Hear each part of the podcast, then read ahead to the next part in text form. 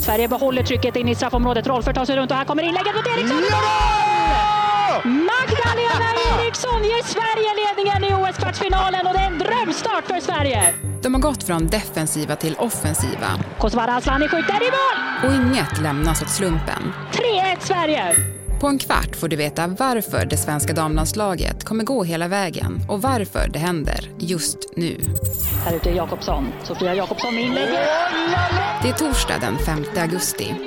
Jag heter Alexandra Karlsson och du lyssnar på Dagens Story från Svenska Dagbladet.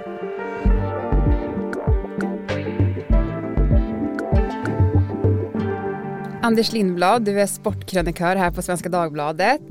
Ja, men vad säger du? Är det här det bästa svenska landslaget vi haft?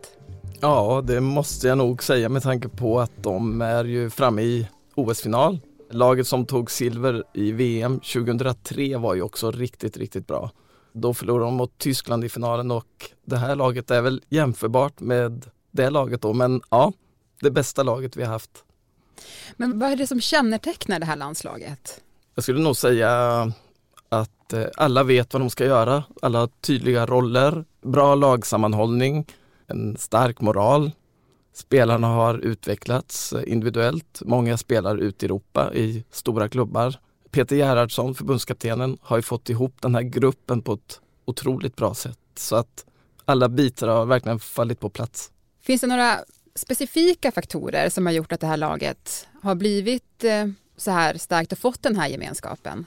Ja, precis som herrlandslaget har gjort så har ju även damlandslaget jobbat med en psykologisk rådgivare. Han heter Rasmus Wallin Thornberg och eh, jag vet att spelarna hyllar honom väldigt mycket just att skapa den här gruppkänslan, glädjen. Man har kul tillsammans liksom. Jag tror att det är en framgångsformel faktiskt, att man tänker på sådana enkla saker kan tyckas, men det gör ganska mycket tror jag. Sen jobbar man ju också väldigt mycket med just kost, minutiösa förberedelser, taktiskt. Ja, allting som går är Peter Gerhardsson och hans team då, hela teamet runt omkring är otroligt noggranna i allt de gör. Så det är ingenting som lämnas åt slumpen? Ingenting. Och jag måste säga ändå att jag blev ju förvånad när det var den här fullständiga krossen mot USA som då innan den matchen varit obesegrade i 44 matcher. Sverige vann mot dem med 3-0 första matchen i det här OS. Vad tänkte du efter den matchen? Jo men nog blev jag ju väldigt överraskad. Alltså 3-0 mot USA det var ju en skräll och som också kanske då visade vägen för Sverige och visar också hur bra de verkligen är just nu. Samtidigt som USA har inte riktigt motsvarat förväntningarna kanske då under OS men alltså det var ju en drömstart som eh, de har liksom levt på sen efter premiären. Det är dags att ta nya tag i vårt blågula damlandslag. Det svenska damlandslaget spelade sin första landskamp 1973 mot Finland.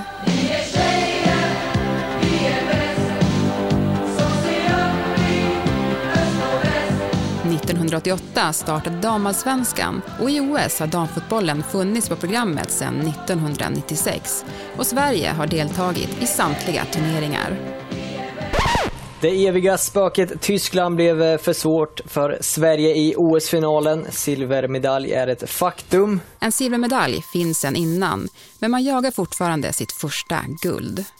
Senaste OS föll man i finalen mot Tyskland, men nu är det ett guldtippat landslag som förbereder sig för final. De var kanske inte riktigt guldtippade innan, även om jag vet att du trodde på att det skulle gå så här bra mm. redan innan. Men, ja. Ja. Nej men jag skrev inför OS att möjligheten till ett guld har aldrig varit större just med tanke på att det är bara 12 lag i ett OS. Många av de bästa europeiska lagen är inte med som Tyskland och Frankrike. De lyckades inte kvala in. Så det var bara tre europeiska nationer på plats då. Det var ju Sverige, Nederländerna och Storbritannien. Bra möjlighet men eh, otroligt bra start som sen eh, Sverige har lyckats liksom förvalta på ett förnämligt sätt. Förbundskaptenen Peter Gerhardsson, han tog över landslaget 2017. Vad är det han har satt för prägel på det här landslaget skulle du säga? Jag tycker att han har fått alla spelare att dra åt samma håll med en tydlig spelidé som man också kan variera i matcher och mellan matcher. Man har eh, olika taktik, ibland spelar man med en fyrbackslinje, ibland med en trebackslinje. Alla spelarna vet vad de ska göra som sagt, eh, även de som sitter på bänken och kommer in vet vad de ska ta för roll. Han har också lyckats få alla att känna sig delaktiga på ett sätt som jag tror är avgörande. I matchen mot Nya Zeeland, där den sista i gruppspelet, så då vilade han ju många av nyckelspelarna. Det var åtta nya jämfört med matchen innan då. Så att alla fick verkligen känna på liksom hetluften också. Han har gjort en bra generationsväxling. Kommer in spelare här som Hanna Bennison, 18 år och helt grym varje gång hon spelar. Så att han har eh, fått den här lagsammanhållningen som han är ute efter och satt en offensiv prägel på laget också. Tidigare var det ju, alltså i OS 2016 så gick ju Sverige också till final. Men då var det med ett försvarsinriktat lag över hela turneringen där.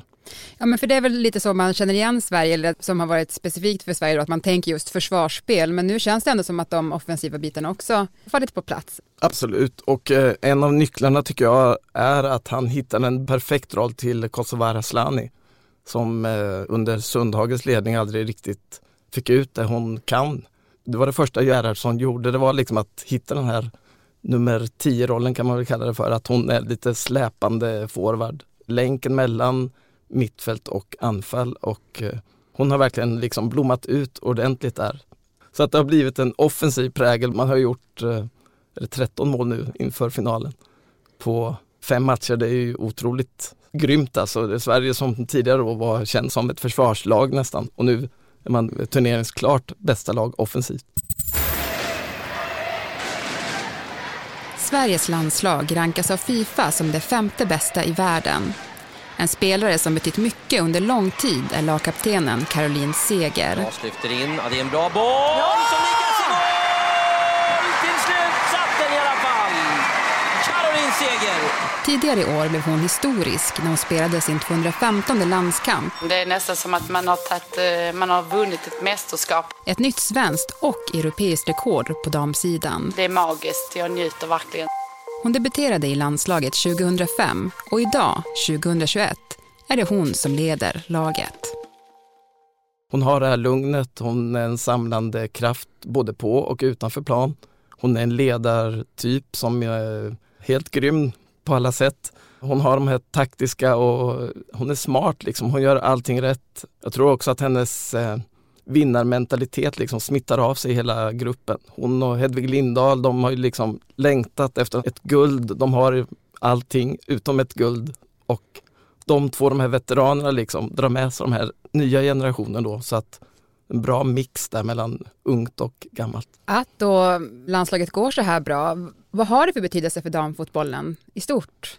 Det är lite också en svår fråga med tanke på att det har ju gått så pass bra många gånger tidigare och varje gång så säger man att ja men nu kommer det bli ett jättelyft här för eh, allsvenskan, damallsvenskan hemma här och nu kommer det att bli eh, bättre rekrytering men många gånger så har det inte blivit så utan till exempel publiksnittet i damallsvenskan har liksom inte höjts på det sättet som man har trott efter stora framgångar som VM-silvret 2003 och OS-silvret 2016 utan man har liksom varit kvar på samma nivå men jag hoppas ju verkligen att det här blir ytterligare ett tillfälle kanske att rekryteringen framförallt tror jag att det är många som börjar att spela fotboll. Man ser de här som förebilder och hoppas att det verkligen blir ett lyft. Men jag är inte helt säker på det utan det kommer nog att vara ungefär som det är just nu.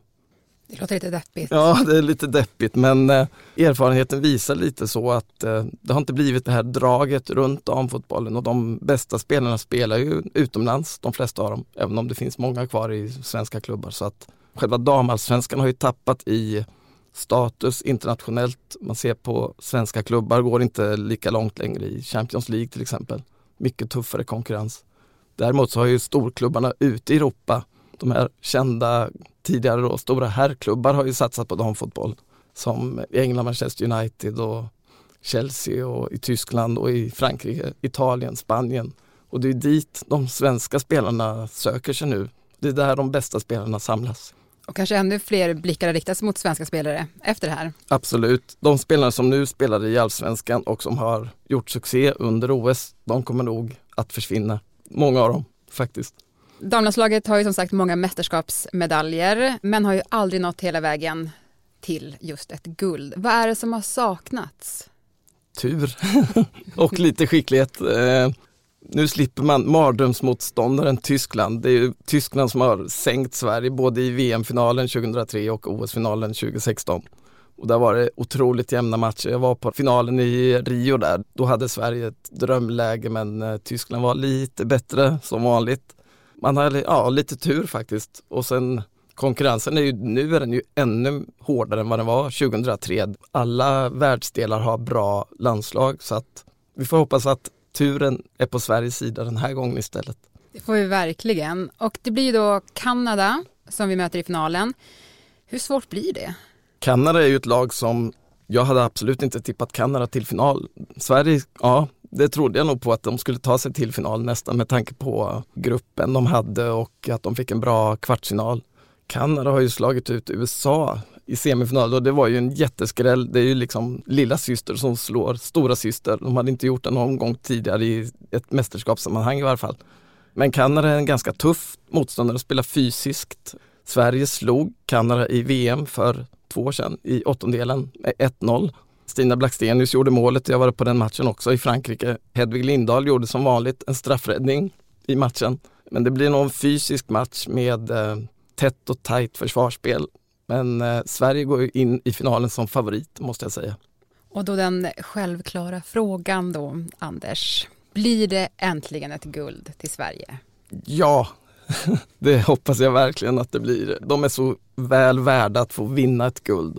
Det här laget har ju liksom, även om det inte är samma spelare så det har varit nära, nära flera gånger. Som sagt, två stora silver och eh, det har ju varit brons i VM också två gånger. Så att ja, jag hoppas verkligen bättre tillfälle har de ju aldrig haft att verkligen få vinna ett stort guld. Alltså OS-guld smäller ju lika högt som ett VM-guld i just damfotboll också. Ja men det gör det, för annars brukar man kanske se ner på OS just i den aspekten. Men eh, om man jämför OS med ett EM och VM så är det ändå en lika stor bedrift. Absolut, bara ta sig till OS. Som jag sa, tre europeiska lag tog sig till OS. Det är tolv nationer som ställer upp. De bästa med, är med i OS. Så att eh, i damfotbollen smäller ett OS-guld, skulle säga minst lika högt som ett VM-guld. Damfotbollen har varit med i OS sedan 1996 i Atlanta och Sverige är ju ett av lagen som har varit med alla OS-turneringar. Bara det är ju ett unikt facit också som visar hur stark damfotbollen är i Sverige. Anders Lindblad, tack för att du kom till Dagens Story. Tack så mycket. Dagens program klipptes av Klara Wallin. Redaktör var Maria Jelmini och jag heter Alexandra Karlsson. Ljudklippen idag är hämtade från Aftonbladet TV, TV4 Sport och Kanal 5. Vi hörde också en bit ur Vi är tjejer, vi är bäst från 1987 med Pia Sundhage och svenska damlandslaget.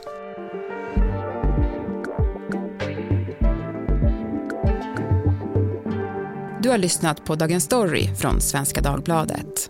Vill du kontakta oss så mejla till dagensstory.svd.se.